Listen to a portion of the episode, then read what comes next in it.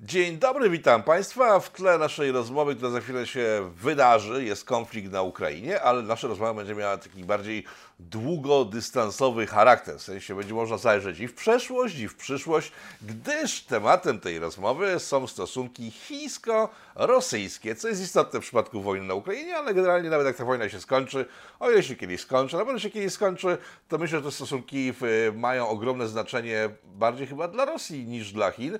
I to jest pierwsze pytanie do pana Michała Lubiny, doktora e, habilitowanego, tak? profesora, bo ostatnio no. pytano gdzieś w internecie, A. czy pan jest profesorem. Ta, znaczy jestem tym profesorem podwórkowym, jak to się ładnie mówi, czyli profesorem nadzwyczajnym e, Uniwersytetu Jagiellońskiego od 1 marca, ale nie belwederskim. Także jak najbardziej może być dalej, panie doktorze, bo doktor habilitowany wciąż doktor, a stanowisko profesora.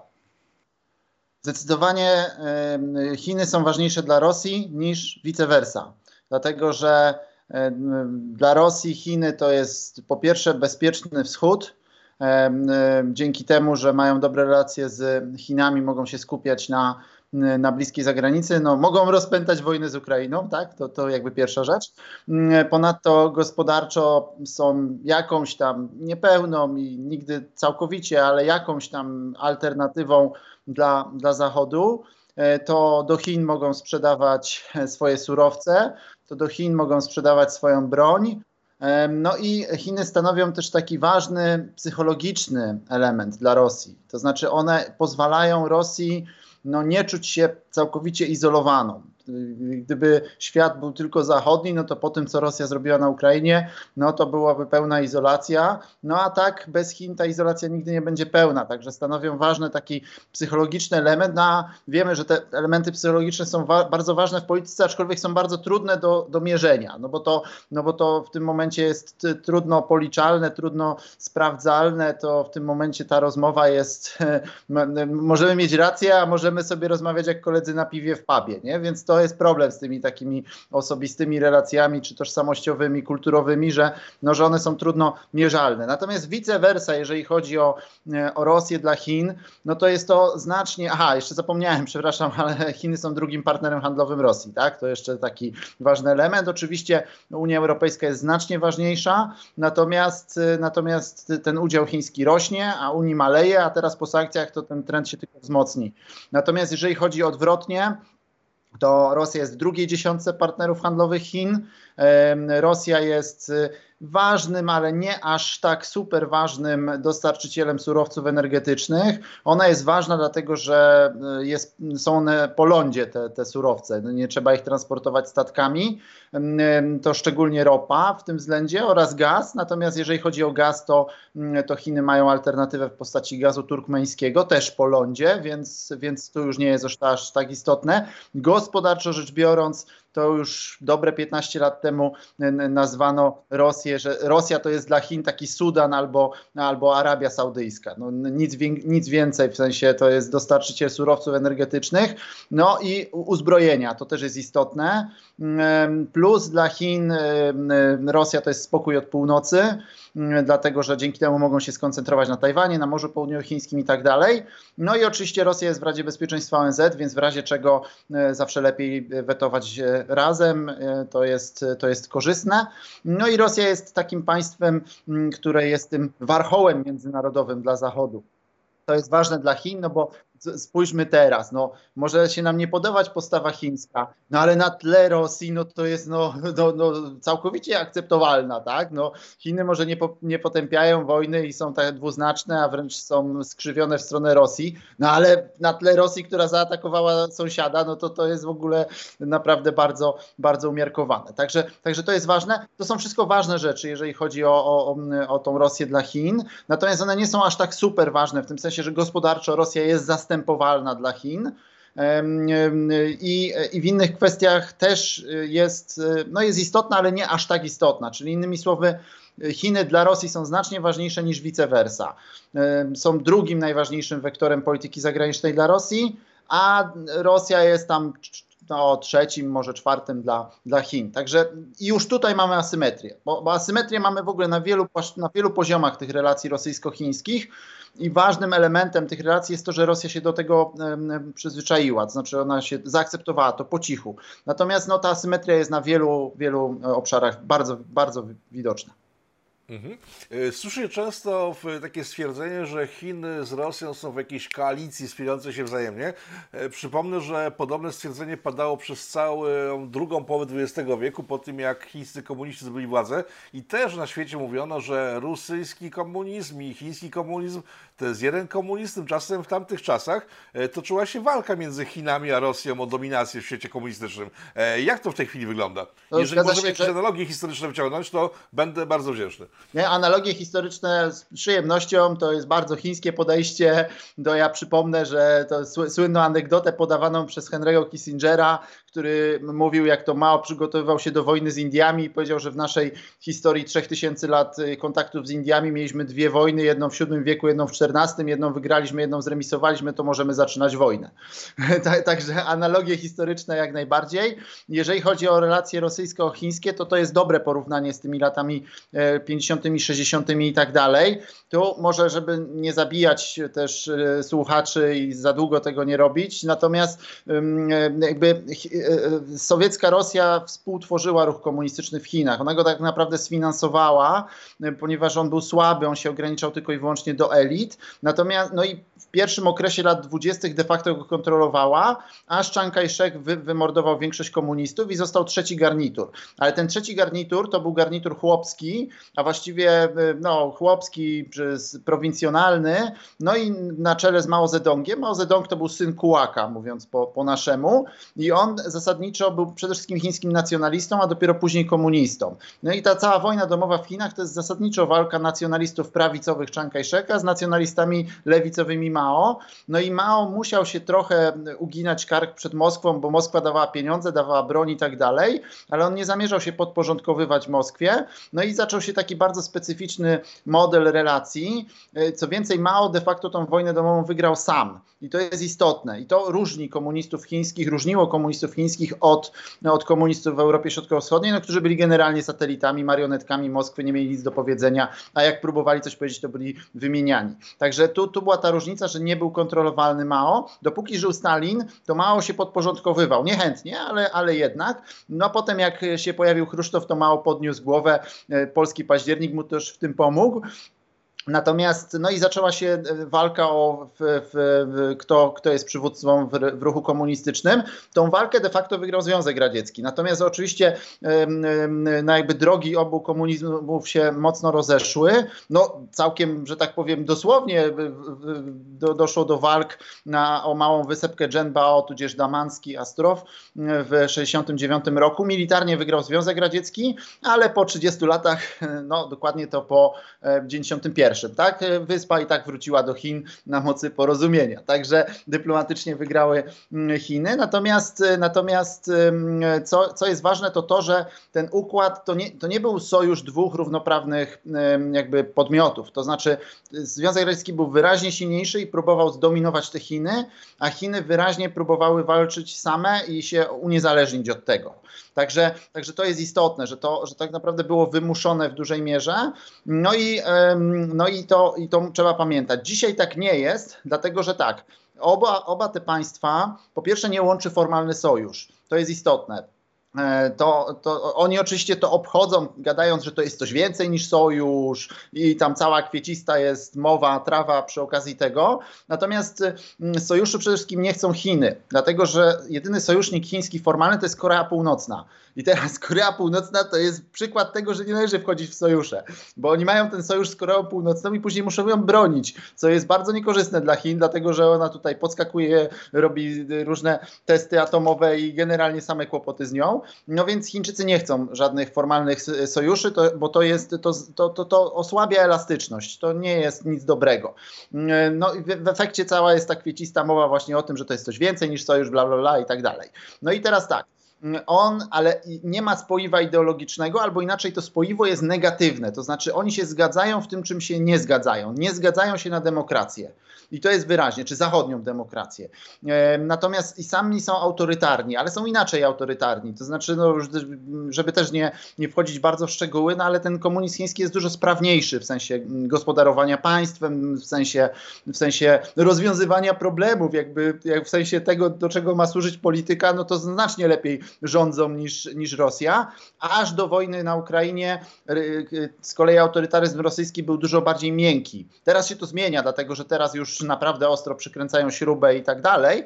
Natomiast do tego momentu był bardziej miękki, były tam opozycyjne media typu Echo Moskwy i tak dalej. No teraz to już niestety nie. Natomiast, natomiast to były te, mm, te różnice.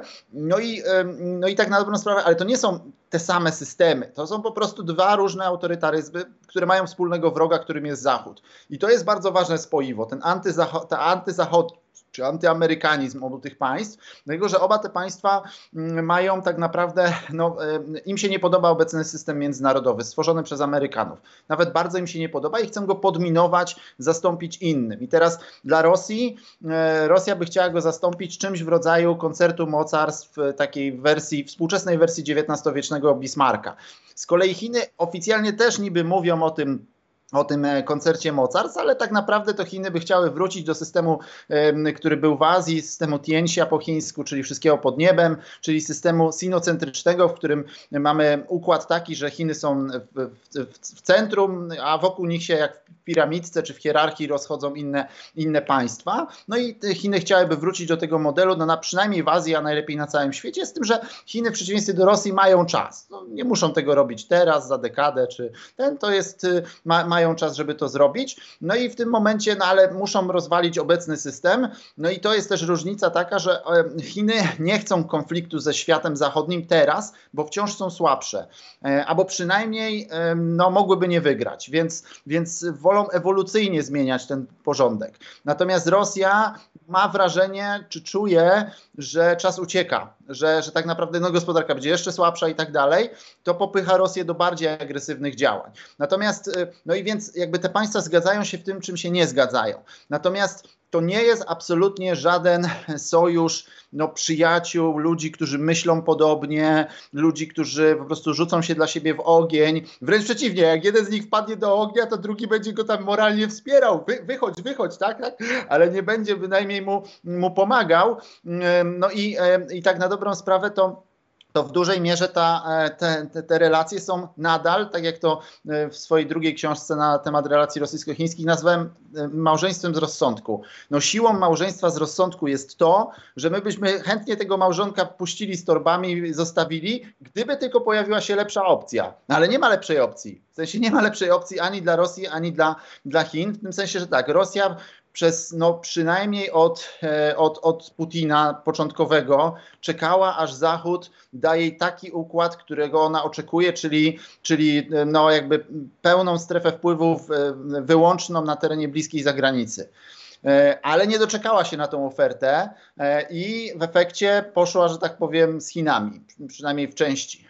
Z kolei Chiny chciałyby, żeby, przesta- żeby Stany przestały, czy Zachód przestał ich ograniczać w Azji, e, przestał e, blokować ten rozwój, no ale też nie robi tego, czy nie przestaje, czy blokuje ich, czy próbuje blokować, no w efekcie zwracają się ku Rosji. Także, e, także no, przykładem państwa, z którym Rosja by najchętniej współpracowała w Azji, nie są Chiny, jest nim Japonia, ale z Japonią nie mogą się dogadać, ponieważ Kuryle, no bo Rosja nie chce oddać Kuryli, bo mocarstwowość, bla, bla, bla, a przy okazji względy strategiczne, to im się ładnie domyka tam do stacjonowania floty, czy do, czy do w ogóle kontroli tej części tej części no, terenów dalekowschodnich. Natomiast, natomiast Japonia no, nie może nie, nie zrezygnować z odzyskania Kuryli, bo to jest kwestia narodowa i tak dalej, i tak dalej. No i efekt tego jest taki, że państwa no, idealne dla siebie współpracy mm, no, są po dwóch stronach barykady i, i dalej będą. Także, także no znowu, więc Rosja by chciała z Japonią, ale nie da się z Japonią, no to jak się nie ma co się lubi, to się lubi co się ma, no więc idzie z Chinami i to jest logika, która funkcjonuje w Rosji no przynajmniej od 2008 roku, początku. Wcześniej też oczywiście była obecna, natomiast no, do takiego momentu przełomowego, właściwie rozłożonego na dwa etapy w relacjach rosyjsko-chińskich, to mam 2008 i 2014. No a teraz mamy już kolejny, no bo sankcje zachodnie i tak dalej, teraz to już będzie ten, ten niedźwiedź to już całkiem wpadnie w czułe objęcia smoka, już ten, ten smok będzie coraz czulej przytulał tego niedźwiedzia. Mhm. E, wspomniał Pan o swojej książce. Przypomnijmy, że Pana książki są dostępne wolnym, na wolnym wybiegu można je pobrać z, internetu. E, link poniżej, poniżej, poniżej tego programu. E, Japończycy pierwsze, co zrobili po wybuchu w, w wojny na Ukrainie, to było wezwanie do dnia Wysp Kurylskich zabranych Japonii po II wojnie światowej. Także tu to na pewno na ten temat nigdy chyba nie zniknie, no dopóki Rosjanie nie oddadzą tych wysp. E, dobrze. Białoruś, bo jeżeli myślimy sobie o Rosji, to myślimy też o Białorusi. Jak myślimy o Chinach, to mówimy o jedwabnym szlaku. Jedwabny szlak miał dwie nitki, jedna grubsza przechodziła, przechodziła przez Białoruś, przechodzi ciągle. E, druga mniejsza przechodziła już chyba tylko i wyłącznie została zniszczona e, przez Ukrainę. E, czy Rację mają ludzie mówiący, że e, ta wojna na Ukrainie to jest wojna zastępcza chińska, bo Chińczycy, Chińczykom zależy, żeby, nie wiem, opóźnić atak USA e, na Chiny. No bo z jednej strony wygląda to całkiem logicznie, ale z drugiej strony wojna na Białorusi, w sensie działania Białorusi oraz wojna na Ukrainie doprowadzają do kłopotu jedwabiego szlaku. Wczoraj rozmawiałem z, z, z ekspertem, który zajmuje się właśnie jedwabnym szlakiem, mówił, że e, Chińczycy zaczynają przerzucać towary na statki, bo zniszczono ten szlak ukraiński, a białoruski jest bardzo niepewny. Nie wiadomo, co tam się wydarzy. W związku z tym kontrahenci chińscy nie chcą ryzykować.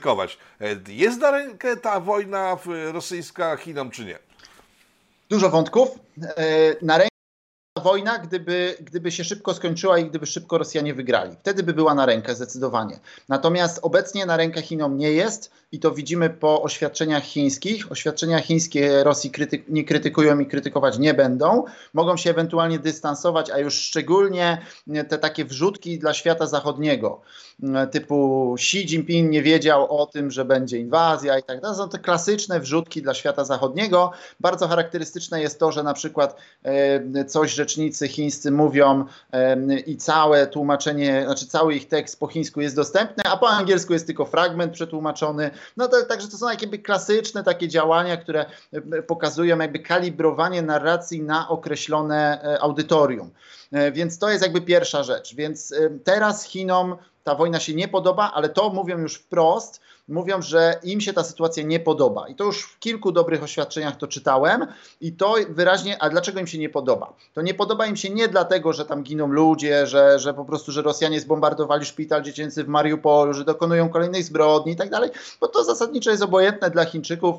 To jakby rozumieją, że wojna to wojna i że po Rosjanach można się takich rzeczy spodziewać, to jakby nie ma zero zdziwienia, tak, pod tym względem. I poza tym z chińskiej perspektywy to nie Chińczycy giną, tak, no nie licząc tych stu iluś tam mm, studentów chińskich, tak, no ale to trudno jakby mm, złożyli ich tak naprawdę na na ołtarzu mm, dobrych relacji z, z Rosją, nie ostrzegli ich, e, no jakby no to jest klasyczny przykład właśnie tego, mm, że, że się poświęca swoich e, na, na, rzecz wyższych spraw. Natomiast ogólnie rzecz biorąc, to dla Chińczyków to jest wojna białych ludzi. Tak? To, to jest daleko, to nie ma to większego znaczenia e, i trzeba z tego wykorzystać. Natomiast czemu im się nie podoba ta wojna? No to nie z tych przyczyn humanitarnych, tylko im się nie podoba dlatego, że Zachód się zjednoczył jak nigdy. W sensie od 30 lat nie było takiego zjednoczenia Zachodu. Co prawda my oczywiście byśmy tutaj trochę e, tego mm, dziegciu do, do, do, dorzucali, widzimy tu postawę niemiecką, tak, już tam mówi, że a SWIFT dla Sberbanku to może jednak nie zamykajmy i tak dalej. No my widzimy, że ta jedność wcale nie jest taka fajna, jaka mogłaby być, no ale tym niemniej, nawet biorąc pod uwagę ten nasz krytycyzm, że powinno być znacznie lepiej, to i tak jest to poziom zjednoczenia Zachodu stanowczo za, za duży dla Chin, dlatego że ponownie Europa jest blisko ze Stanami Zjednoczonymi. Ponownie mamy więzi atlantyckie, a tego strasznie Chiny nie lubią. To im się bardzo nie podoba. To jest na, absolutnie najgorsza rzecz, jaka może być, dlatego że Chiny chcą wyłączyć czy rozerwać więzi euroatlantyckie i wyłączyć Europę od Stanów. To znaczy nie chce Stany tam blokują Chiny, bo Chiny straciły z, z, jakby e, złudzenia, miały nadzieję, że może jak się zmieni administracja amerykańska, to, to przestaną powstrzymywać Chiny, ale ewidentnie Biden kontynuuje politykę Trumpa tylko innymi metodami. No, no to skoro tak, to trzeba wyłuskać z tego Europę Zachodnią i niech Europa Zachodnia będzie neutralna albo chociaż albo, albo nawet lepiej prochińska, tak? No więc, no i to jest cały deal i dlatego na przykład Xi Jinping gada z Macronem i Scholzem, że niby tu chcą coś z tą Ukrainą zrobić, a tak naprawdę chodzi o ograniczanie tego, tej jedności Zachodu. Więc to się super nie podoba Chinom i z tej perspektywy ta wojna już jest zła, już jest zła. Źle, że się tak stało, to nie tak miało być. Jeśli chodzi o jedwabny szlak, to tak, to pamiętajmy o tym, że jedwabny szlak ma kilka, czy nawet kilkanaście różnych jakby elementów. No więc jakby stricte gospodarczo to on aż tyle sensu nie ma, dlatego że transport morski jest dalej tańszy, e, lepszy i tak dalej. Natomiast on się przydaje w kwestiach wojskowych czy wojennych, no, pod warunkiem, że na, na jego trasie nie ma wojny, tak? Ale, ale on jednak zasadniczo jest budowany z, z, z takiego punktu widzenia myślenia woj, wojskowego, że jeżeli Stany by jednak zamknęły te oceany, nie da się transportować tych towarów, no to wtedy będzie kolej i będzie można tą koleją transportować do Chin. No więc to jakby ma dużą logikę w sensie, w sensie myślenia wojskowego czy długofalowego, strategicznego. No i też ten jedwabny szlak się przydał w pandemii, kiedy się okazało, że mamy straszne korki, towary się spóźniają i tak dalej. No więc to, to jakby było ok. Natomiast, natomiast tak, więc ten nowy jedwabny szlak przy całym tam zwiększeniu tych wszystkich pociągów imponującym i tak dalej, no on jednak w dużej mierze był dofinansowany przez Chińczyków, dalej jest, tak? To, to jednak, to pamiętajmy, że to jednak mm, nie był aż taki zysk y, per se. No i teraz tak, jeśli chodzi o Białoruś, to Białoruś no, w dużej mierze była po prostu miejscem, przez który ten jedwabny szlak przebiega. To nie był żaden ważny hub. To po prostu było trochę jak Kazachstan. Ja pamiętam, że jak byłem w Kazachstanie kilka razy, to mnie zawsze, a, a szczególnie jak byłem pierwszy raz, to był 2000 16, tak, to wtedy jechałem do tego Kazachstanu z myślą, że wow, jedwabny szlak i tak dalej, no to po prostu polega na tym, że przez te stepy po prostu leci ta kolej, tam, tam się nic nie zatrzymuje, tak, to po prostu przejeżdża, tak, to jest miejsce na, na, na mapie, przez które to przejeżdża, oczywiście niezbędne w tym sensie, że no musi przez nie przejechać, ale aż takich zysków dla tego kraju nie ma. I tak samo było z Białorusią, to znaczy e, Chińczycy dużo zainwestowali w Białoruś, szczególnie w Wielki Kamień pod, pod Mińskiem, i Chińczycy zasadniczo mieli ogromne nadzieje na to, że Białoruś będzie takim ich punktem w Europie. To znaczy był, są trzy zasadniczo prochińskie najbardziej państwa w Europie. To jest Białoruś, Serbia i Węgry. I oni mieli nadzieję, że to będzie jakby początek ich ekspansji dalej. Natomiast e, tak się nie stało. W dużej mierze, aha, jeszcze jedna ważna rzecz. E, w tym modelu chińskiego wejścia na Białoruś ważne było to, to znowu było pewne regionalne czy lokalne odzwierciedlenie chińskiego myślenia o wchodzeniu w różne obszary świata. Otóż Chińczycy lubią, jak ktoś inny za nich e, rozwiązuje problem bezpieczeństwa. To znaczy, niech ktoś inny wszystkie sprawy polityczne i wojskowe ogarnie, a wtedy Chińczycy mogą wejść i handlować. To idealna sytuacja, nie? No bo każdy, każdy, kto rozwiązuje problemy bezpieczeństwa, ten automatycznie traci politycznie, bo to powoduje e, konflikty, problemy i tak dalej, i tak dalej. No a Chińczycy jako tutaj ten kupiec, taki kupiecki naród, tak w cudzysłowie oczywiście wchodzą i handlują. No więc, no więc y, tak było z Białorusią i tam problem bezpieczeństwa rozwiązywała Rosja. No i to jest o tyle istotne, że Białoruś nie była bynajmniej przykładem tego, że jakiś tam niesnasek relacji rosyjsko-chińskich, wręcz przeciwnie, była bardzo dobrym przykładem tego, jak to się Chinom podoba tak naprawdę, bo to Rosjanie kontrolują Białoruś, oni zaprowadzają porządek no, przez swojego namiestnika Łukaszenkę, który już, no, już, już de facto jest tylko namiestnikiem namiestnikiem. Skoro oni zabezpieczają porządek, no to Chińczycy mogą wejść i handlować. No czyli układ doskonały. No tyle tylko, że nie, nie, układ nie był taki doskonały, dlatego że okazało się, że ta Białoruś w sumie jest państwem, z którym się nie za bardzo da robić interesy, które jest no, beznadziejne instytucjonalnie i, i tak na dobrą sprawę no, są ograniczenia jakby dla, dla, dla Chińczyków i mniej więcej od no, 3-4 lata temu zaczynamy zauważać, E, coraz większe rozczarowanie chińskie Białorusią, że no miało być tu po prostu miejsce do ekspansji, a tak naprawdę ugrzęźli tam. No, no jakby nie ma szans z tą gospodarką białoruską, ona jest tak niefunkcjonalna, że no nie, nie da się, tak? No można oczywiście sprzedać im więcej rzeczy i tak dalej, ale co do istoty sprawy, no nie da się. No i efekt tego był taki, że w dużej mierze Chińczycy po cichu oczywiście, ale zaczęli tracić zainteresowanie tą Białorusią. Więc, więc ona zaczęła tracić znaczenie w, w, w jakby w tym widzeniu chińskim, pozostając oczywiście miejscem na mapie, przez które jeżdżą pociągi. To jakby nie ma co do tego wątpliwości. No i teraz tak, no i teraz mamy obecną sytuację. Ja nie wierzę w to, że e, to doprowadzili do tego Chińczycy. To przede wszystkim ja nie, nie wierzę, żeby oni mieli aż taką sprawczość na, na obszarze postradzieckim. To jednak jeszcze nie teraz. Jakby jak za 30 lat porozmawiamy, to może tak. Natomiast jeszcze nie teraz, dlatego że, że owszem, Chińczycy zaczęli bardzo dużą e, taką jakby program edukacji elit z obszaru postradzieckiego. Ja to pamiętam dobrze, bo jak ja byłem na stypendium w Pekinie w 2008, 2009-2010 e, roku, to miałem bardzo dużo znajomych, na przykład Turkmenów, Kazachów, e, Rosjan właśnie, Ukraińców, ale to był początek Także, także dopiero wtedy jakby zaczęli Chińczycy oddziaływać na te elity. No to jednak potrzeba trochę czasu, żeby ci ludzie tam doszli do stanowisk najwyższych i żeby byli prochińscy. Ten czas jeszcze nie nadszedł. To wciąż jest post, postradzieckie, czyli porosyjskie, tak? Czyli to, to, to bardzo dobrze na przykładzie języka widać. No wszyscy dalej mówią po rosyjsku, tak? Więc, więc to, to jest to jest tam. Więc ja nie, nie wierzę w tą sprawczość chińską w wywoływaniu jakichś konfliktów tutaj, bo oni jednak są słabym aktorem na obszarze pozradzieckim. Jeszcze. To się zmieni oczywiście, ale do tego potrzeba czasu. No i teraz no i ostatni wątek na temat tych prze, przerzucania na statki. No otóż to jest jakby klasyczne działanie, jak jest konflikt, a trzeba towar dostarczyć. No to w takim razie, no to logiczne przerzucamy na statki. Kiedy konflikt się skończy, no to wrócimy do, do, do pociągów. Natomiast zasadniczo Chiny, jeżeli możemy tak generalizować, ale takich wojen nie lubią. No to, to, to, to im się nie podoba, no to psuje interesy. To, jest, to psuje interesy, jednoczy Zachód. No plusy ujemne, znaczy plusy ujemne przeważają, nie plusy dodatnie, plusy ujemne. Pewne plusy dodatnie są tutaj, ale jednak jest więcej plusów ujemnych. Mhm. E, kończąc temat jedwabnego szlaku, e, Węgry, które bardzo sobie ostrzyły zęby na jedwabny szlak, właśnie przegrały, bo przecież jedwabny szlak wchodził do Węgry, na Węgry przez Ukrainę, która została teraz wyłączona przez działania wojenne. Tam były duże opóźnienia tego, tego ich terminala, także to też ma znaczenie, nie? że oni go ogłosili, mhm. że już otwarty i tak dalej, ale mieli duże opóźnienia i całe szczęście dla naszych Małaszewicz, także to, to, mhm. to okej. Okay. No, tak, tak, zgadzam się co do tego. No dobrze, Rosja w związku z tym, że Mastercard i Visa wycofały się z Rosji, przeszła na karty chińskie. E, czy należy to odbierać jako uzależnienie takie totalne, finansowe od, od Chin w tej chwili Rosji? Totalne nie, natomiast zauważalne. To znaczy, y, no jakby to jest tak, że po pierwsze ten system wizy czy, czy, czy Mastercard jest znacznie bardziej globalny niż Union Pay. Tak, to jakby co do tego nie ma wątpliwości.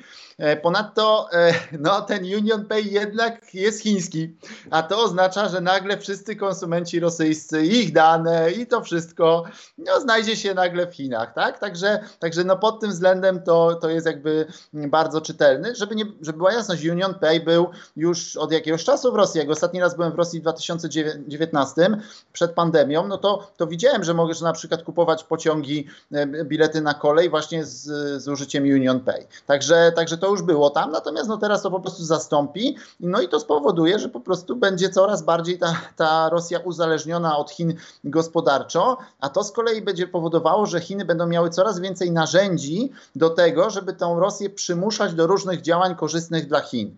No, to jest właśnie to, co nazywam tym czułym przytuleniem smoka. Ten smok będzie tymi swoimi pazurkami coraz, coraz czulej przytulał tego niedźwiedzia.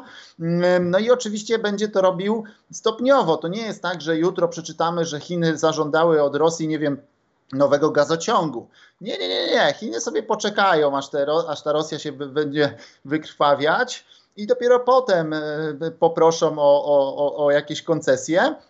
E, no i to będzie sytuacja, której Rosja nie będzie mogła odmówić. E, albo inaczej. Chiny mają to, to, to jest w ogóle, to jest dla mnie najciekawsza rzecz e, w, w relacjach rosyjsko-chińskich już po, po, po, po, tym konflikt, po tej wojnie na Ukrainie. Nie wiemy, kiedy się skończy, czy się skończy, tak, tutaj zgoda, to, to jest jasne. Natomiast dla mnie najciekawsza rzecz jest jedna w tych relacjach rosyjsko-chińskich. Otóż do tej pory twierdziłem, nie tylko ja, czy inni i ja, tak, że, że klucz do relacji rosyjsko-chińskich jest w Pekinie. A dlaczego jest w Pekinie? A dlatego, że Chiny miały coraz większą przewagę w tych relacjach. Ale, i to było bardzo ważne, one tej, tej przewagi nie wykorzystywały w sposób chamski, to w sposób no, na, na bezczela po prostu nie upokarzali Rosji. To znaczy, owszem, kontrakty gospodarcze były korzystne dla Chin, one nie były niekorzystne dla Rosji, ale zdecydowanie były korzystne dla Chin. Były długoterminowe, po dobrej cenie, a potem jeszcze Chińczycy byli w stanie zbijać tą cenę jeszcze, jak w przypadku ropociągu WSTO. Także, także zasadniczo były korzystne dla Chin i, i, i tak, ale Chiny znały granice. To znaczy, Chiny nie upokarzały Rosji w tych kontraktach, w tych wszystkich działaniach, a przynajmniej nie publicznie ale teraz będą miały ogromną pokusę, żeby to zrobić. Dlatego, że teraz Rosja będzie znacznie słabsza, a to będzie oznaczało, że Chińczycy będą mogli im naprawdę narzucić straszne warunki, I, e, a Chińczycy do tej pory w relacjach rosyjsko-chińskich, to jest bardzo ciekawy wątek, w relacjach rosyjsko-chińskich na poziomie politycznym, strategicznym, wojskowym, współpraca kwitnie, jest bardzo duże zrozumienie. E, no, no naprawdę, naprawdę się rozumieją bez słów momentami. Natomiast gospodarczych kwestiach nie ma zmiłuj w gospodarczych kwestiach traktowali się z najbardziej, z naj, z naj, no, no, no, no stricte po kapitalistycznemu, że tak powiem. Nie było zmiłuj. No to jeżeli nie było zmiłuj przed wojną na Ukrainie, to teraz to dopiero nie będzie zmiłuj. Tak? Więc, więc to, to i to jest pytanie, jak, jak daleko sobie Chiny pozwolą na to. Bo Chiny sobie mogą pozwolić na dużo. Może my tego nie widzimy aż tak, ale jak sobie spojrzymy na państwa, które są małe i które są niedaleko Chin, no to zobaczymy taki Laos na przykład, taką Kambodżę, no to już są de facto kolonie chińskie. No Rosja jest oczywiście większa, ważniejsza i tak dalej, to nigdy nie będzie tak całkiem, ale no, może być potraktowana w pewnym momencie jak Laos, tak? że, że po prostu, no i, i, i jak na to wtedy Rosja odpowie. Także to, to jest dla mnie najciekawszy wątek, jaki może być następstwo um, tutaj e, te, tej wojny na Ukrainie dla relacji rosyjsko-chińskich. Jak bardzo ten, ten smog będzie czule przytulał tego niedźwiedzia. Mhm. To się chyba zaczęło już dziać, bo Rosjanie zaraz po tym, jak spadły do praktycznie zera kursy akcji Gazpromu i innych spółek energetycznych, e, poinformowali, że to jest bardzo dobra sytuacja, bo oni wykupili udział od wszystkich zagranicznych firm i mają w tej chwili pełen pakiet e, własnościowy. Nie dalej chyba jak wczoraj Chińczycy zasugerowali, z tego co słyszałem, że z chęcią odkupią część akcji tych, tych, tych, tych spółek. No i teraz pytanie, co zrobi Rosja, tak? Bo jeżeli tego nie, jeżeli nie, nie sprzeda te, te, tych, tych udziałów, no to wpada w jeszcze większe tarapaty. Jeśli sprzeda, no to duma Rosji, czyli odzyskanie stuprocentowej e, kontroli nad energetykami, no idzie się bujać.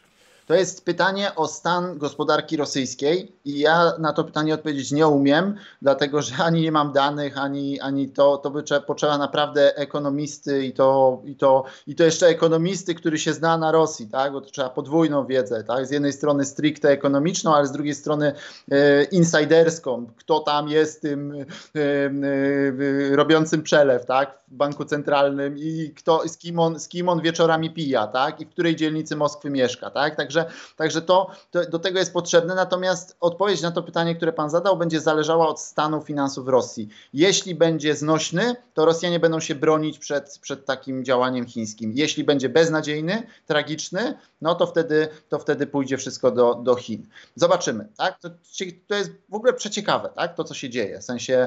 Yy, bezprecedensowe jest to, że sankcje uderzyły tak duży kraj e, i e, bezprecedensowe będą też konsekwencje takich działań. To jest, to jest bardzo ciekawe. To operacja na żywym ciele, nie wiem czy pacjent przeżyje, czyli ludzkość, ale jednocześnie bardzo ciekawe.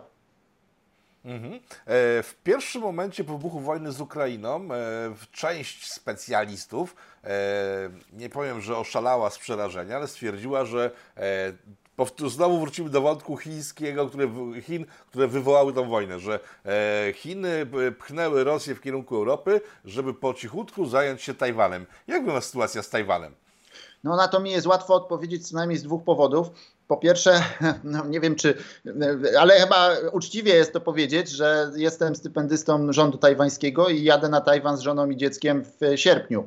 Także jakby, jakbym wierzył w to, że tam ma dojść do inwazji Tajwanu, no to bym nie brał tam, a przynajmniej nie brałbym żony i małego dziecka. Także, także jakby, no ale jestem teraz, znaczy jeszcze nie dostałem ani jednego tego y, juana tajwańskiego, także jeszcze nie jestem tym stypendystą, ale znaczy formalnie już jestem, ale jeszcze nie, nie, nie zapłacili. Natomiast, natomiast więc jakby to mówię, żeby nie było tu żadnych wątpliwości, tak? Ale dlaczego, dlatego mnie ten Tajwan interesuje, ponieważ no jakby to siłą rzeczy będę tam, tak? Przez pół roku, więc, no więc bardzo bym nie chciał, żeby doszło do inwazji. Ale nie wydaje mi się, żeby doszło do, do inwazji i dlatego też się zdecydowałem na to stypendium, ponieważ tak, e, mm, ma, co najmniej jeżeli chodzi o Tajwan, mamy kilka czynników, które mówią, że do inwazji nie dojdzie. Od takiego najprostszego, a mianowicie pogodowego. Są 4 miesiące, 3 miesiące w roku, w którym można dokonać spokojnie inwazji na Tajwan e, i to jest kwiecień, maj i październik. Oczywiście nie jest to dosłownie, tak, no bo pogoda się zmienia, to może być, nie wiem, koniec marca albo,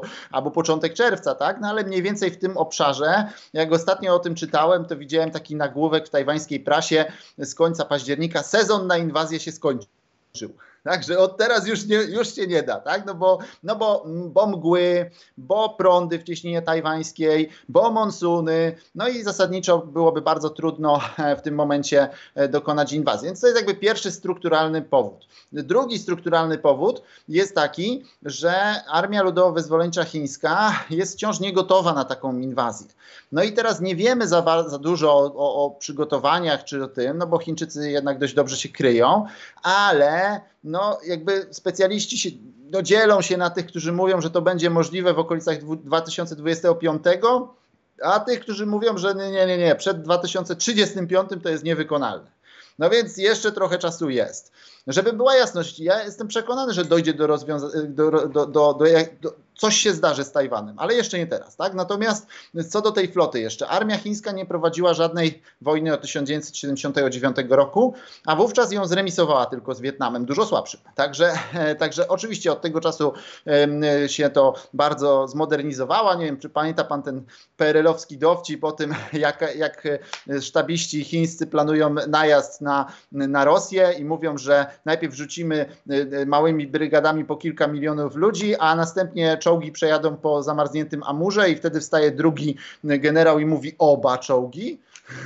No więc no, tak wyglądała ta armia w 79. Teraz oczywiście jest już znacznie bardziej, znacznie lepsza, znacznie, znacznie potężniejsza, ale wciąż nie jest gotowa do inwazji na Tajwan. Co więcej, Tajwan ma bardzo dobrą armię, która jest w stanie się bronić. E, więc z Tajwanem nie można zrobić tak, że się tam zrzuci spadochroniarzy i oni przejmą wszystkie te. Nie da się zrobić tego, co, co, co Putin próbował z Ukrainą, no bo Tajwańczycy są dobrze przygotowani. Zresztą dla nich to jest egzystencjonalne zagrożenie, więc oni muszą się bronić. A to z kolei znaczy, skoro nie można zrobić jakiejś, jakiegoś desantu tutaj powietrzno-desantowego, czy to, to w takim razie trzeba zrobić inwazję y, z amfibiami no, morską, a do tego trzeba koncentrować wojska w Fudzien, tak? czy w, w prowincji chińskiej naprzeciwko Tajwanu, a to przecież widać przy dzisiejszych satelitach, przy wszystkim. To się nie da tak zrobić z dnia na dzień. Także, także no teraz w tym momencie Chińczycy nic takiego nie planują, nie ma, tam mają manewry, ale te manewry to jest inna para kaloszy, bo to są klasyczne ich testowanie, tak? Także to, to już jest od dawna, jeżeli chodzi o Tajwan.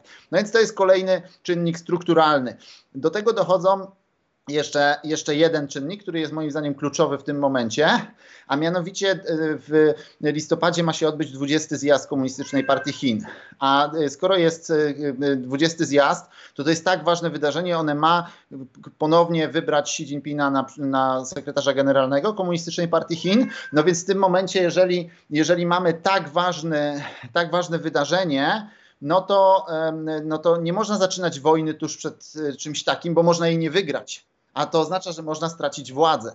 Si nie zaryzykuje. Także to, no więc to są takie strukturalne e, rzeczy, które nam mówią o tym, że, no, że raczej do e, inwazji nie dojdzie. Oczywiście to możemy sobie racjonalizować, ustalać i tak dalej, a i tak decyzje później podejmują ludzie, a ludzie czasem mogą przekalkulować albo, albo mogą zaryzykować i przegrać. Natomiast no, jeżeli patrzy się na elity chińskie, to one y, kulturowo rzecz biorąc mają mniejsze, jakby są mniej ryzykanckie niż rosyjskie. No jednak to zagranie rosyjskie z Ukrainą było ryzykanckie. No i utknęli przynajmniej na razie. Natomiast no, Chińczycy raczej tak nie działają. To nie znaczy, że nie zaczną tak działać. Natomiast no, zasadniczo, zasadniczo to raczej nam sugeruje, że tak nie będzie. Tym bardziej, że, że Tajwan jest oczywiście super ważny z punktu widzenia tożsamościowego i tutaj rzeczywiście powiązanie Ukrainy z Tajwanem ma sens, bo, bo nie ma wielkiej Rosji bez Ukrainy, to jest jasne, i nie ma wielkich Chin bez Tajwanu. To jakby nie ma co do tego wątpliwości, to jest prawda. Natomiast, natomiast jednocześnie Chiny chciałyby ten Tajwan przejąć yy, no, cały, bez niszczenia go. To jednak jest bardzo ważny yy, państwo, bardzo ważne państwo, ma półprzewodniki, to jest istotne, yy, włączone w krwiobieg gospodarki chińskiej dałoby dopiero kto kopa chińskiej, chińskiej ekonomice, a zniszczone wręcz przeciwnie, no, no to spalona ziemia, to nie ma sensu. No nie, że Chińczycy nie są zdolni do spalonej ziemi, są jak najbardziej, mamy kilka ludobójstw w historii Chin długiej, jakby nie spojrzeć, także no jak najbardziej są, ale, ale jednak po co, tak? No, to nie jest ten model optymalny.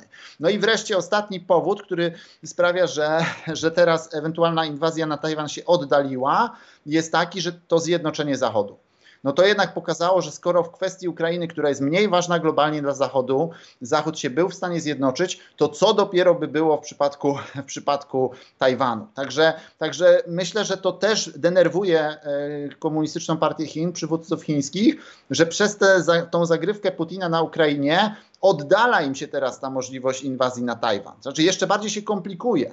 Więc, więc to jakby moim zdaniem przeczy tej, tej, tej hipotezie, że Chiny popchnęły Rosję do, do tej inwazji. No moim zdaniem ona jest niewiarygodna, dlatego że Chiny nie mają sił do tego, żeby popchnąć Rosję na, na tą inwazję, nie mają agentury, nie mają takiego wpływu, a po drugie i nie mają takiego interesu. I to jest drugi jakby element. I no, e, kto zyskał, tak? Stare pytanie. No, no, czy Chiny obecnie zyskały? Nie, Chiny nie zyskały. Mogą oczywiście zyskać, wy, wyciągnąć więcej tej, tej, tej, broni od Rosji czy, czy surowców, oczywiście. E, tak, natomiast w kwestii tajwańskiej, która jest super ważna dla Chin tożsamościowo, no na ten moment raczej stracili. Okej. Okay. E, wiemy coś o Indiach, bo w, e, kiedy rozmawiałem z panem doktorem Sykulskim kilka dni temu na polityko.tv, on słusznie zauważył, że my nie znamy mentalności Azji, w związku z tym nie rozumiemy jej poczynań e, i mówienie o tym, że Putin stracił twarz nie ma sensu, gdyż w oczach Indii, Chin, e, Dalekiego Wschodu nie stracił twarzy. E, skąd, taka, sk skąd taka percepcja sytuacji ze strony Hindusów? Mhm. E, zgadzam się, tylko bym to bardziej e, sproblematyzował, że nie ma jednej Azji, nie ma jednego Dalekiego Wschodu. Indusi to oczywiste, są... ale ta, Indusi są zupełnie inni niż Chińczycy, tak? Natomiast rzeczywiście, e, czy Putin stracił twarz? Ja bym powiedział, że Putin częściowo stracił twarz, bo nie wygrał. I myślę, że w oczach chińskiego kierownictwa trochę stracił twarz w tym sensie, że no obiecał, że będzie bułka z masłem, a tymczasem jest, y, jest tak jak jest, nie? Więc, więc pod tym względem myślę, że, że trochę tego swojego nimbu stracił. No pamiętajmy, że on miał duży nimb w, w tym. Natomiast y, tu problematyzując, zgadzam się co do tego, że jest zupełnie inne spojrzenie, no, niech będzie ogólnoazjatyckie.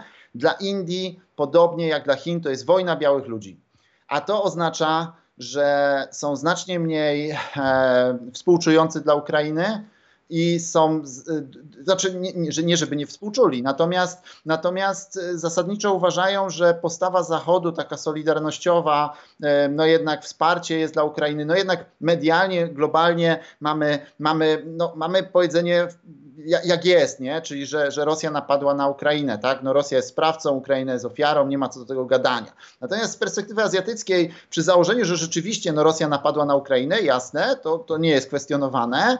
Natomiast no jednak jest założenie, że, że Zachód ma podwójne standardy, bo nie reagował tak na przykład w wojnie w Jemenie, nie reagował tak w wojnie w Syrii. W, w przypadku azjatyckich konfliktów, czy granicznych indu, indusko-chińskich też nie do końca mamy wydarzenia w, w Birmie wewnętrzne, tak, tam też mamy du, du, duże zbrodnie hunty, na którą na, na, Zachód nałożył znacznie słabsze sankcje niż na Rosję, no to skłania wielu Azjatów do twierdzenia, że to jest podszyte rasizmem, tak, że, że proszę, tu skoro biali mordują białych, a no to wtedy będziemy działać ostro, a jak tutaj inni kolorowi, czy brązowi, tak, czy żółci się ze sobą mordują, no to Zachód już tak mi krzyczy, tak? To ja to, to nie są moje słowa, żeby jasność. Oddaję narrację e, tutaj azjatycką i dużo w tym jest też, e, in, in, dużo Hindusów w ten sposób myśli, czy Indusów, żeby było szerzej. Natomiast e, do tego dochodzi jeszcze bardzo ważny element strategiczny w przypadku Indii. Otóż Indie są, siedzą okrakiem na barykadzie. Dlatego, że Indie tak, z jednej strony boją się i nienawidzą Chin i, i mają kompleks Chin dlatego że Chiny są od nich silniejsze, Chiny są od nich bogatsze, Chinom się lepiej udała transformacja, a przede wszystkim Chiny wygrały z nimi wojnę graniczną. I to strasznie boli Indusów, ta, ta, ta porażka w latach 60. w tej wojnie granicznej. No więc, no więc mają kompleks Chin i będą robić wszystko, żeby się przed tymi Chinami obronić. Ale jednocześnie w Indiach i wielu innych państwach azjatyckich nadal mamy straszną traumę postkolonialną. To znaczy to, co wyrabiali tam Brytyjczycy, czy nie wiem, w Indochinach Francuzi, to my może o tym nie wiemy, w Polsce jest mała świadomość tego, ale to są naprawdę straszne rzeczy. E, to jest trauma porównywalna do, do naszej traumy zabor, zaborczej, abym powiedział, że to jest skrzyżowanie i traumy zaborów i komunizmu, razem wzięte. No więc e, Brytyjczycy i Francuzi i inni biali, tak, e, znaczy właśnie, to to się przekłada na wszystkich białych, tak? I to jest niefajne, tak? No bo później obrywają też tacy, którzy sami byli e, podporządkowywani. Natomiast, natomiast no, to dalej jest tak silna rana, że ona powoduje, że Indie dalej nie chcą być z tym Zachodem. To znaczy, no, wolą w sumie ten Zachód od Chin, ale żeby tak od razu wskoczyć do łóżka z Zachodem, to nie. No jednak wciąż nie minęło wystarczająco dużo czasu, rany się wciąż nie zabliźniły, wciąż to jest, e, to jest problematyczne. Tym bardziej, że Indusi, no przynajmniej ich elity są anglojęzyczne. To, to, to, to, no, no więc to jest, to, to, to jest istotne. Tak? To jest o, o, to inaczej niż z Chinami, nie? Bo to jest, to jest ważne. W każdym razie e, e, i teraz tak, no więc Indie by chciały, e, była taka w, w PRL-u, to sobie po, polecam. Wszyscy, co znają to powiedzenie, to, to będą kojarzyli, a ci, co nie znają, to proszę wygooglować, że, czym, że Jugosławia w RWPG, nie? że biorą udział, a nie wchodzą. Tak? Pewna bardzo przyjemna czynność życiowa, także, także to tutaj podobnie, no to Indie podobnie teraz są w Indo-Pacyfiku. To znaczy oni by chcieli ograniczać Chiny, by chcieli tutaj ten, ale nie chcą wchodzić w to, w sensie nie chcą być z Zachodem. E, bo się boją, że znowu Zachód ich zdominuje, znowu ich skolonizuje. I to jest oczywiście absurdalne, ale to, są, to jest psychologia społeczna i tutaj jednak mamy działania, które no, nie są racjonalne, no ale ludzie to ludzie, no, no nie da się tak racjonalnie. I teraz, i teraz z tej układance e, Moskwa ma bardzo ważne znaczenie, dlatego że ona daje Indiom inny wektor. To znaczy dzięki temu Indie nie są tylko skazane na Chiny albo Zachód Indie mogą manewrować szerzej. I to ma kluczowe znaczenie dlatego, i Indie oczywiście, i, no pewnie szkoda im tych Ukraińców tam mordowanych, jasne, ale no nie jest im szkoda na tyle, żeby sobie psuć bardzo ważny wektor polityki zagranicznej. Co więcej, Rosja jest też bardzo ważnym dostarczycielem broni do Indii i to jest bardzo istotne, dlatego że indyjska armia się modernizuje w oparciu o rosyjski sprzęt. I teraz z punktu widzenia Indii on będzie tańszy. Więc to, to, jest, to jest bardzo, bardzo ważne. Także, także no, postawa Indii jest zrozumiała. No, pamiętajmy, dla nas to jest egzystencjonalne zagrożenie, to co się dzieje na Ukrainie, to jest niedaleko nas. Ale dla nich to jest daleko. To jest daleko, to ich nie dotyka. Tak? Dopóki nie dojdzie tu do jakiejś wojny atomowej albo wojny i lub wojny NATO-Rosja, no to, to będzie to daleko. No więc w efekcie e, mogą sobie pozwolić na pewien dystans. No, dla nas ten dystans brzmi no, tak podejrzanie moralnie, tak? No ale oni mają zupełnie inną perspektywę, to, to jest e, ten. No więc, e, no więc e, nie, nie oczekiwałbym, żeby Indie tutaj nagle zaczęły potępiać Rosję, musiałby im Zachód bardzo dużo dać. Tak? To, to, to, naprawdę by im musiały Stany naprawdę dużo dać, żeby to zrobiły Indie, a i tak myślę, że Indie by całkiem nie, nie, nie, nie potępiły Rosji, tylko by szpagaty różnego rodzaju robiły, żeby przypadkiem nie, nie, nie, nie, nie, nie stracić tego wektora. On jest bardzo ważny dla Indii. No i, i podobnie też inne państwa, Wietnam na przykład, podobnie, również nie potępił. Wietnam bardzo ważny, y, znowu Rosja bardzo ważny dostarczyciel broni do Wietnamu, więc, więc, więc ten dystans pomaga w tym sensie, że, że ta wojna jest daleko dla nich i to jest wojna białych ludzi. I to, to powoduje, że no, mogą sobie pozwolić na większe manewrowanie w polityce zagranicznej, mogą sobie pozwolić na dystans, na to, żeby kalkulować. No my sobie nie możemy pozwolić na to, żeby kalkulować, bo to jest obok nas. A oni mogą i robią to. Mhm. E, jakieś elementy układanki rosyjsko-chińskiej pominęliśmy, czy to w, w zamyka temat? No ja bym e, jakby kropkę nad i postawił, że do tej pory Myślałem, że to powiem, a oczywiście później poszedłem w inne wątki, tak? Ale w tej drugiej swojej książce, tej po angielsku, nazwałem relacje rosyjsko-chińskie asymmetrical win-win, tak? Bo Chińczycy uwielbiają mówić o tym win-win. Nie wiem, że to wzajemne korzyści, tak? Po chińsku szłanin, tak? To, że to jedni zyskują i drudzy. I, i, i, bardzo ważne jest to, nawet chciałem to dać jako tytuł, że tak powiem, tej książki, ale mi wydawnictwo powiedziało, że jest za mało sexy i żebym zmienił na, na, na ten. No więc dobra, ale ale ten, ale na czym polega to wzajemne win-win? Nie na tym, że jest 50-50, bo my tak kojarzymy wzajemnie, że jest deal, ja zyskuję, druga strona zyskuje. Nie, nie, nie. Chińczyków jest tak, że jest deal, ale w zależności od tego, jak będziemy negocjować, to może być 50-50, ale może być 99 do 1. I teraz pytanie, ile jest teraz w relacjach rosyjsko-chińskich? Sprzed wojny na Ukrainie ja bym stawiał chińskim sposobem, chińskie porównanie, każdy, kto się zna na Chinach, od razu to wyczuje, 70 do 30 dla Chin. Tak, moim zdaniem. I teraz ten model powoduje, że teraz nie będzie 70 do 30 dla Chin, teraz będzie 90 do 10 dla Chin.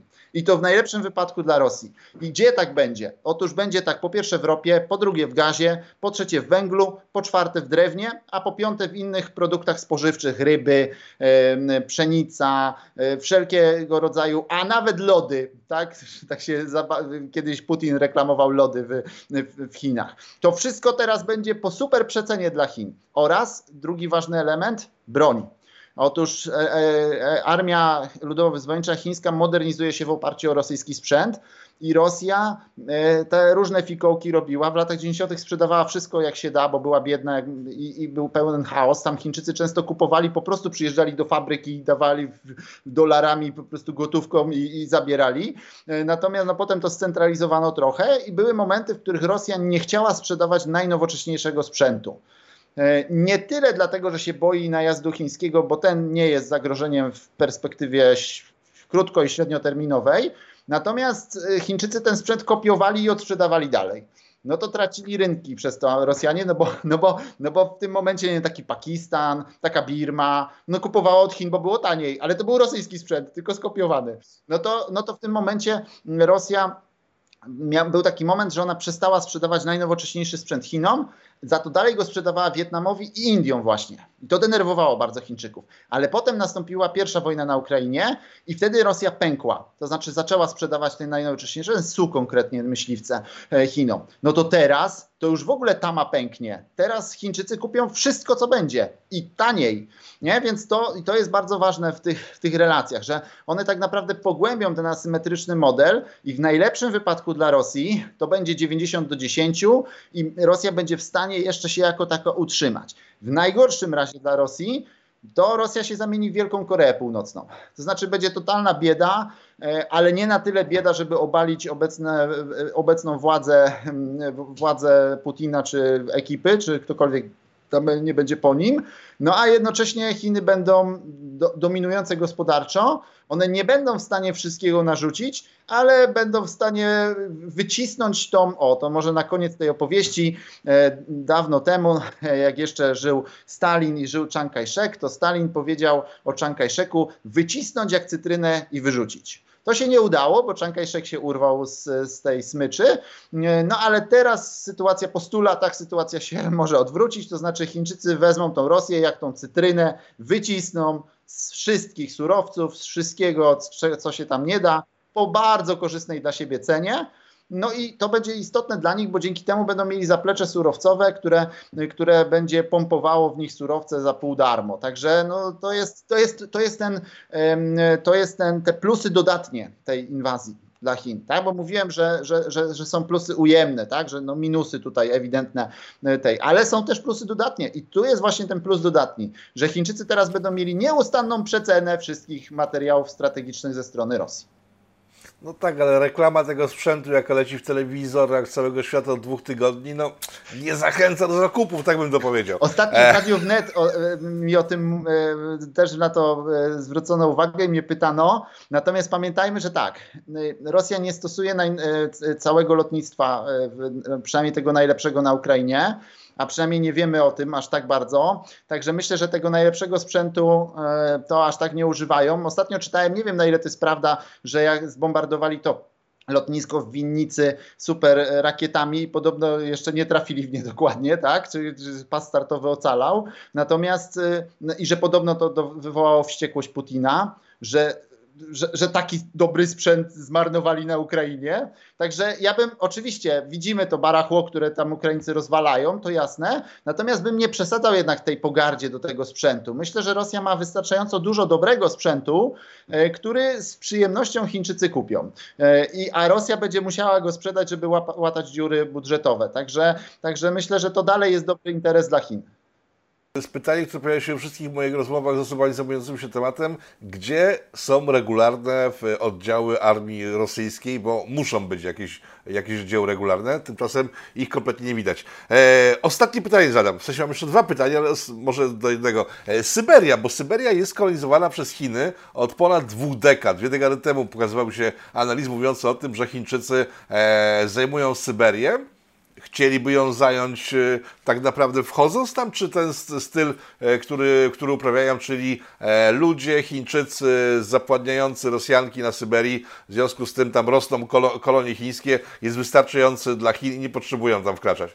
No więc pierwszy raz w tej rozmowie fundamentalnie się nie mogę zgodzić. Niestety, ale mit kolonizacji chińskiej Syberii jest właśnie mitem.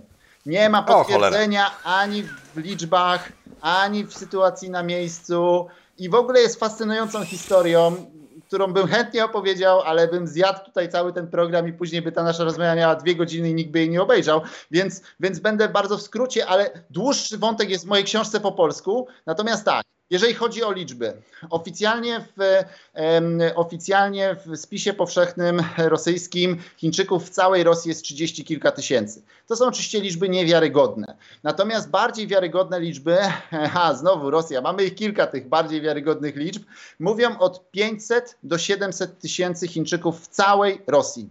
I teraz to jest w ogóle to, to jest, ko, za to kocham Rosję, że widełki są między 30 tysięcy a 700 tysięcy, tak? To jest po prostu absolutnie wspaniałe, tak? I to są wszystko no. oficjalne dane. Odsyłam do swojej książki, tam, tam są wszystkie te e, e, przypisy do tych danych i tak dalej. Natomiast tak, te, niech będzie 700 tysięcy, najwyższy ten, aczkolwiek myślę, że jest bliżej 500 tysięcy. Natomiast one się dzielą mniej więcej na trzy części, to znaczy Moskwa i Podmoskowie, reszta kraju i rosyjski Daleki Wschód, czyli wschodnia Syberia, rosyjski Daleki Wschód. No czyli w, w, w tym momencie na rosyjskim Dalekim Wschodzie mamy 200-300 tysięcy Chińczyków. Wszystkich mieszkańców tego obszaru jest niecałe 7 milionów, tam 6,8 i tak dalej. No więc to już nam pokazuje, że tych Chińczyków nie jest tak dużo. I teraz tak, e, nie, nie jest prawdą, że nastąpi, następuje kolonizacja, dlatego że następuje odwrotny proces, a mianowicie jest coraz mniej Chińczyków w Rosji, ponieważ Chiny bogacą się, a Rosja biednieje. I to jest bardzo wyraźne. I teraz tak, skąd się wziął, wziął cały ten wątek? Bo to jest, to jest najbardziej ciekawe. On się wziął z tego, on się z dwóch rzeczy wziął. Po pierwsze z XIX-wiecznej koncepcji żółtego zagrożenia. Znaczy w XIX wieku pojawiła się taka koncepcja, ona jest rasistowska w istocie rzeczy. Ona zakładała, że skoro Chińczyków jest tak dużo, czy w ogóle innych żółtych, e, Azjatów jest tak dużo, to oni zaleją cały świat. I ta koncepcja, ona, e, ona się w ogóle, ona się rodzi w trakcie powstania bokserów, ale to jest inna większość. E, e, I cała jest literatura na ten temat, taka katastroficzna i tak dalej. Nie ma, nie ma czasu. Natomiast rzeczywiście na tych terenach Syberii, rosyjskiego Dalekiego Wschodu miało to pewien sens, dlatego że one zostały zdobyte przez Rosję na Mandżurach tak naprawdę, bo to była Mandżuria, północna Mandżuria konkretnie. E, w połowie XIX wieku ją zdobyli, no i musieli to kimś zbudować. No i zbudowali to Chińczykami i uwaga, Koreańczykami. I w tym momencie e, była mniej więcej e, tych Azjatów było jedna trzecia e, mieszkańców. No to to rzeczywiście jedna trzecia, no to jest sporo i rzeczywiście w Rosji carskiej i na początku Związku Radzieckiego było dużo takich haseł właśnie alarmistycznych, że wezmą, zajmą i tak dalej. Ale towarzysz Stalin rozwiązał ten problem albo po swojemu, to znaczy część e, wymordował, część zesłał na północ, a część zesłał do Uzbekistanu i Kazachstanu. Efekt był tego taki, że de facto zlikwidował azjatycką populację rosyjskiego Dalekiego Wschodu. Właściwie nie został tam nikt, to znaczy po stalinowsku wybili wszystkich. I efekt tego był taki, że mniej więcej od tych 30, lat 30. do 88 roku wschodnia Syberia i rosyjski Daleki Wschód to były tereny de facto monoetniczne. To znaczy, a przynajmniej monoetniczne w tym sensie, że tam oczywiście byli Ukraińcy, Białorusini, Rosjanie, ale to wszystko byli y, rasy białej. Tak? No, bardzo mało było e, Azjatów. Co więcej, jeszcze były to tereny e, po części zamknięte, szczególnie Władywostok. Było to miasto zamknięte dla obcokrajowców. No ale Związek Radziecki padł gospodarczo i jak już padał, jak już zipał ostatnie y, ten, to podpisali porozumienie o tym, żeby handlować z Chinami. To jest porozumienie w 1988 roku. I teraz nagle wchodzą Chińczycy i, y, i ratują Rosjan od pustych półek. I to ma bardzo duże znaczenie, dlatego że, no, że wiadomo, jaka była gospodarka sowiecka, no a nagle wchodzą Chińczycy, a Chińczycy są już po reformach. Reformy oczywiście trwają, ale tam już są produkty, tam już wszystko jest. No ale teraz tak, Chińczycy wyczuwają interes i to złoty interes. No więc natychmiast e, mamy zalew Chin, Chińczyków na tych terenach, koniec lat 80., początek 90., co się łączy z upadkiem państwowości rosyjskiej. Związek Radziecki się rozpada, Rosja w ogóle słaba. Co więcej, łączy się to też z demarkacją granicy, w której to demarkacji granicy Rosja musi ustępować i oddaje wyspy Chinom. I to wszystko się miesza w jeden obraz tego, że Chińczycy nadchodzą. I rzeczywiście, jakby, jakbym był tam zwykłym człowiekiem w Chabarowsku czy w Władywostoku i musiał oddać wyspę, która jest naprzeciwko mojego miasta, jak to miało przy, miejsce w przypadku Chabarowska, a na tej wyspie na przykład miał, miałem daczę i co więcej, szedłbym na rynek i na tym rynku by nagle było mnóstwo Chińczyków, to też doszedłbym do wniosku, że jest ich bardzo dużo. I rzeczywiście było ich sporo, z tym, że większość z nich to były mrówki graniczne. Oni wjeżdżali, wracali, wjeżdżali, wracali, nie osiedlali się. No i tak, i zaczął się e, wątek pod tytułem Panika w Rosji, i, I, ten wątek został podchwycony przez lokalnych polityków, którzy zaczęli grać nim dla, dla siebie przeciwko Moskwie. To znaczy, mówiąc ludziom, Moskwa nas zostawiła, Chińczycy nas zaraz na, najadą, tylko ja tu, ja na Zdratynko, to jeden był, a Iszajew drugi, mm, ty, ty, obronię was. Nie? No, i, no i efekt był taki, że zaczęli pisać o tym, że tych Chińczyków są miliony, że ten. No jak zaczęła o tym pisać prasa lokalna, to rzeczywiście to podchwyciła to prasa centralna w Moskwie, Izwiestia, telewizja i tak dalej. No i jakby idea milionów Chińczyków weszła do dyskursu. Nikt tego nie liczył, nikt tego nie sprawdzał, ale zaczęło to żyć własnym życiem. No i potem to, się da już kręci. Co więcej, zaczęto tego, to wykorzystywać w kampanii wyborczej w 1996 tym roku. Nawet Jelcyn powiedział, że są setki tysięcy tych Chińczyków. E, tam w ogóle zatroskani intelektualiści się wypowiadali, typu Nikita Michałkow, Sołżenicyn. Tam już, tam, ja mam całą listę w tych swoich książkach różnych głupot. Tam mój ulubieniec to jest jakiś, jakiś e, e, doktor, który, czy, czy doktor habilitowany, który wyliczył 8 milionów Chińczyków. To jest znaczy więcej niż w ogóle tych mieszkańców tego regionu. Tam, tam już, już zaczęły być absurdy. Nikt tego nie liczył. Aż wreszcie zaczęli to liczyć. No jak zaczęli to liczyć pod koniec lat 90., to im właśnie zaczęło wychodzić, że no nie ma aż tak dużo tych Chińczyków. Jeszcze w międzyczasie ta panika doprowadziła do zamknięcia granicy, wypowiedzenia tej umowy o handlu, to jest 94 rok i efekt tego był taki, że, że mamy sytuację, w której owszem, było trochę tych Chińczyków, ale oni nigdy nie przekroczyli 200 tysięcy. I teraz tak, okay. Y, już, już kończę, tak, bo już za dużo. Nie, nie, nie, nie. Ja, ja, ja słucham tego zafascynowany, bo to znaczy, że wszystkie artykuły, e, prace, które na ten temat czy, czytałem, to były przedruki e, z rosyjskiej agentury tak, tak naprawdę. Tak, tak, tak, bo oni sami mają, bo, bo to jest tak, Rosja jest duża, nie? Rosja jest duża, i, a mity są, są żywe, tak? tak. No, polecam czytać autorów rosyjskich stamtąd, na przykład Władimir Warin, to jest taki znany, e, czy, czy Aleksander Łukin, to są rosyjscy badacze stamtąd, w sensie z Władywostoku, Chabarowska i tak dalej. Nie? Ja pamiętam, że kiedyś jak zaczynałem swoją przygodę z relacjami rosyjsko-chińskimi, to było 2007-2008 rok, to też to wierzyłem oczywiście. Nawet ba, byłem tam w tym 2006 roku i chodziłem po tym Władywostoku i innych, innych Irkuckach i szukałem tych Chińczyków. No nie było ich, ale uznawałem, że no bo może nie zauważyłem, tak? Ale pamiętam, że właśnie jeden z, z badaczy rosyjskich mi na jednej konferencji powiedział, no słuchaj, no przecież gdyby ich było tak dużo, to byś ich widział na ulicach to by było tak, że, że, że, że byłoby to widoczne. No nie da się nie zauważyć miliona Chińczyków, tak? No to, to nawet przy założeniu, że sobie mieszkają w swoich dzielnicach, tak? No więc, no, no ale tego nikt nie sprawdzał, ponieważ nikt tam nie jeździł i tak dalej. No więc tak. No i, no i tak, właśnie jest bardzo dobra praca, ona kiedyś była w internecie rosyjskim za darmo, już chyba nie jest. Ona się nazywa Kitajskie Migranty w Rosji.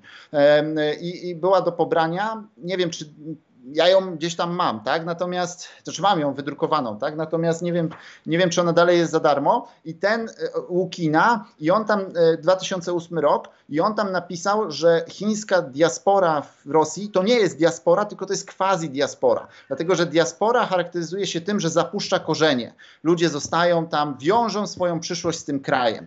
A tak nie ma miejsca w przypadku Chińczyków, dlatego że oni jadą do tej Rosji po to, żeby pojechać dalej, żeby dalej na zachód pojechać. A jeżeli już jadą do Rosji, to do Moskwy czy do Podmoskowi, ale absolutnie nie na rosyjski Daleki Wschód, bo rosyjski Daleki Wschód i Syberia Wschodnia to są, to są totalne peryferia Rosji. To ja wiem, że Władywostok lubi mówić, że jest San Francisco rosyjskim, ale to jest zabawne, tak? No, jaki kraj, takie San Francisco, tak? Natomiast, natomiast zasadniczo to, to, to to, jakby e, te, te, te, te miliony tych Chińczyków były, były zawsze w sferze fantazji. I to, jest, to są dane mniej więcej na.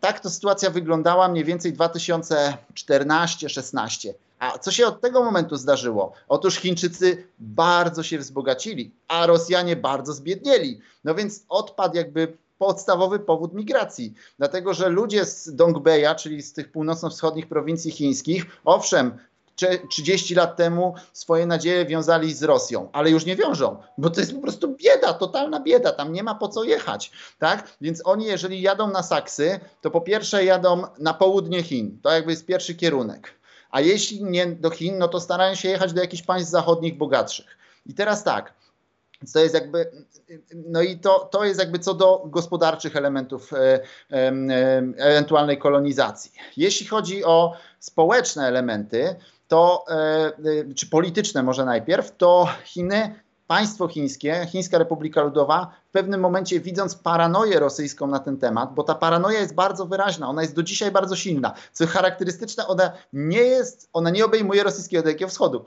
to znaczy, y, y, y, najbardziej to się troszczą o to Rosjanie z innych części kraju, tak? Ale ta paranoja, ona doprowadziła do tego, że Chińczycy, czy komuniści chińscy przekalkulowali i uznali, że nie będą sobie psuć relacji z Rosją dla iluś tam wieśniaków z północnego wschodu chińskiego, którzy chcą tam ewentualnie pojechać i utrudnili im emigrację tam. To jest w ogóle, to jest najciekawsze w tym wszystkim, że państwo chińskie blokowało y, kontakty gospodarcze Heilongjiangu czy innych regionów z, z Rosją, bo widziało jak panikarska była Rosja w tej kwestii.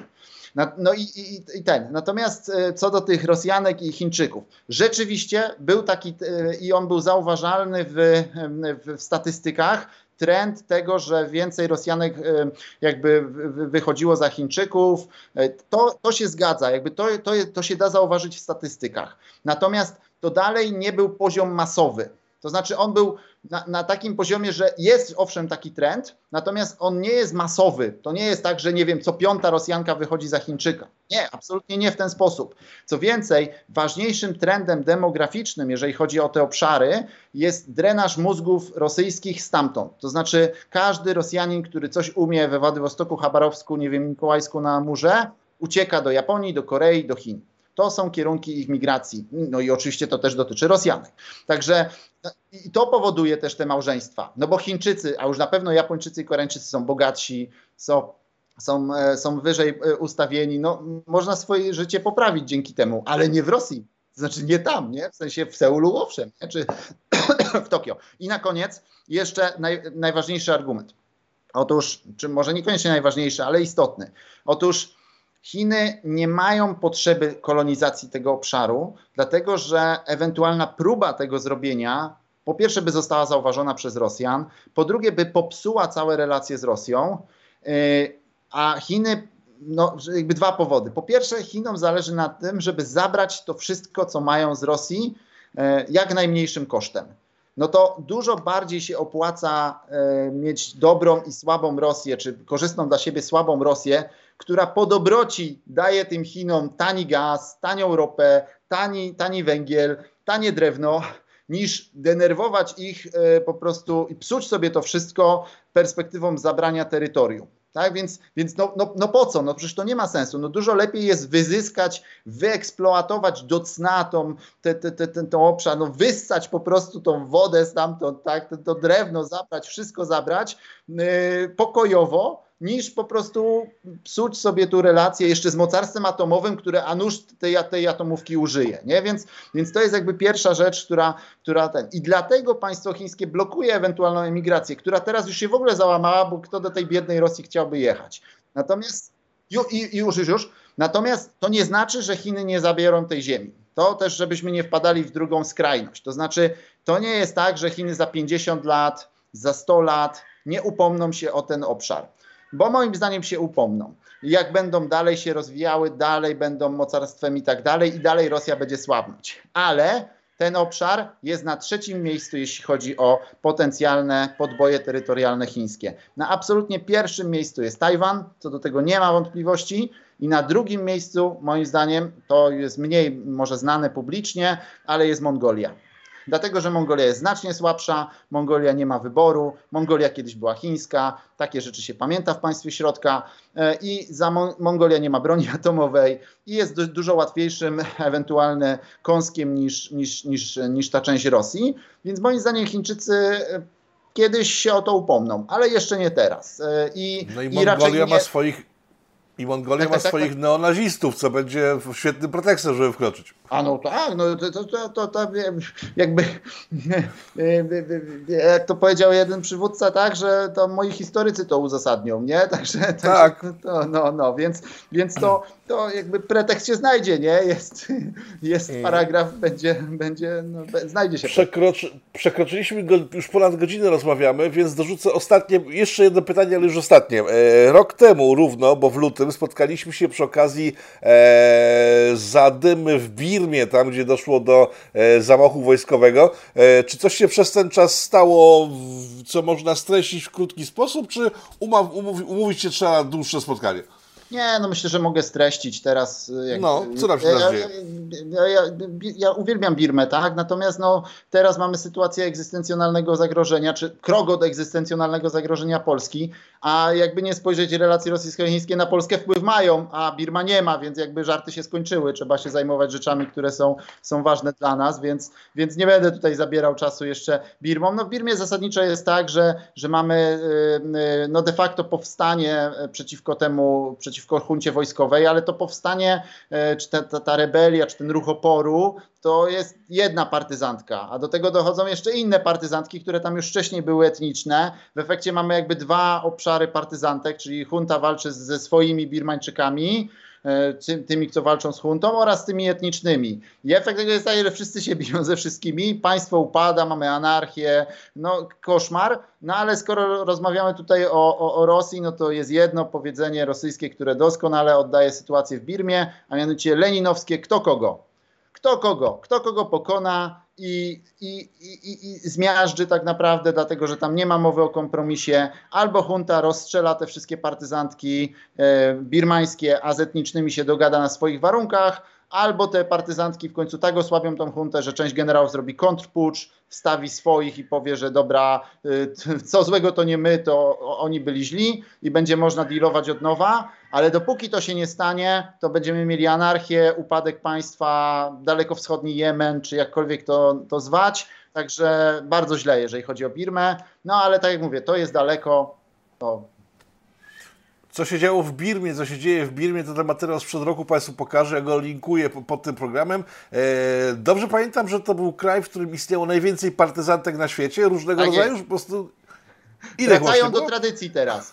A, Okej, czyli znowu tysiące różnych oddziałów partyzanckich, które są, nie są związane, nie wiadomo kto jest ich wrogiem i tłuką się wszyscy ze sobą. No dobrze. E, państwa moim gościem był Michał Lubina, doktor habilitowany d- Michał Lubina. Dziękuję panu bardzo za spotkanie. E, zapraszam ponownie. Dziękuję serdecznie.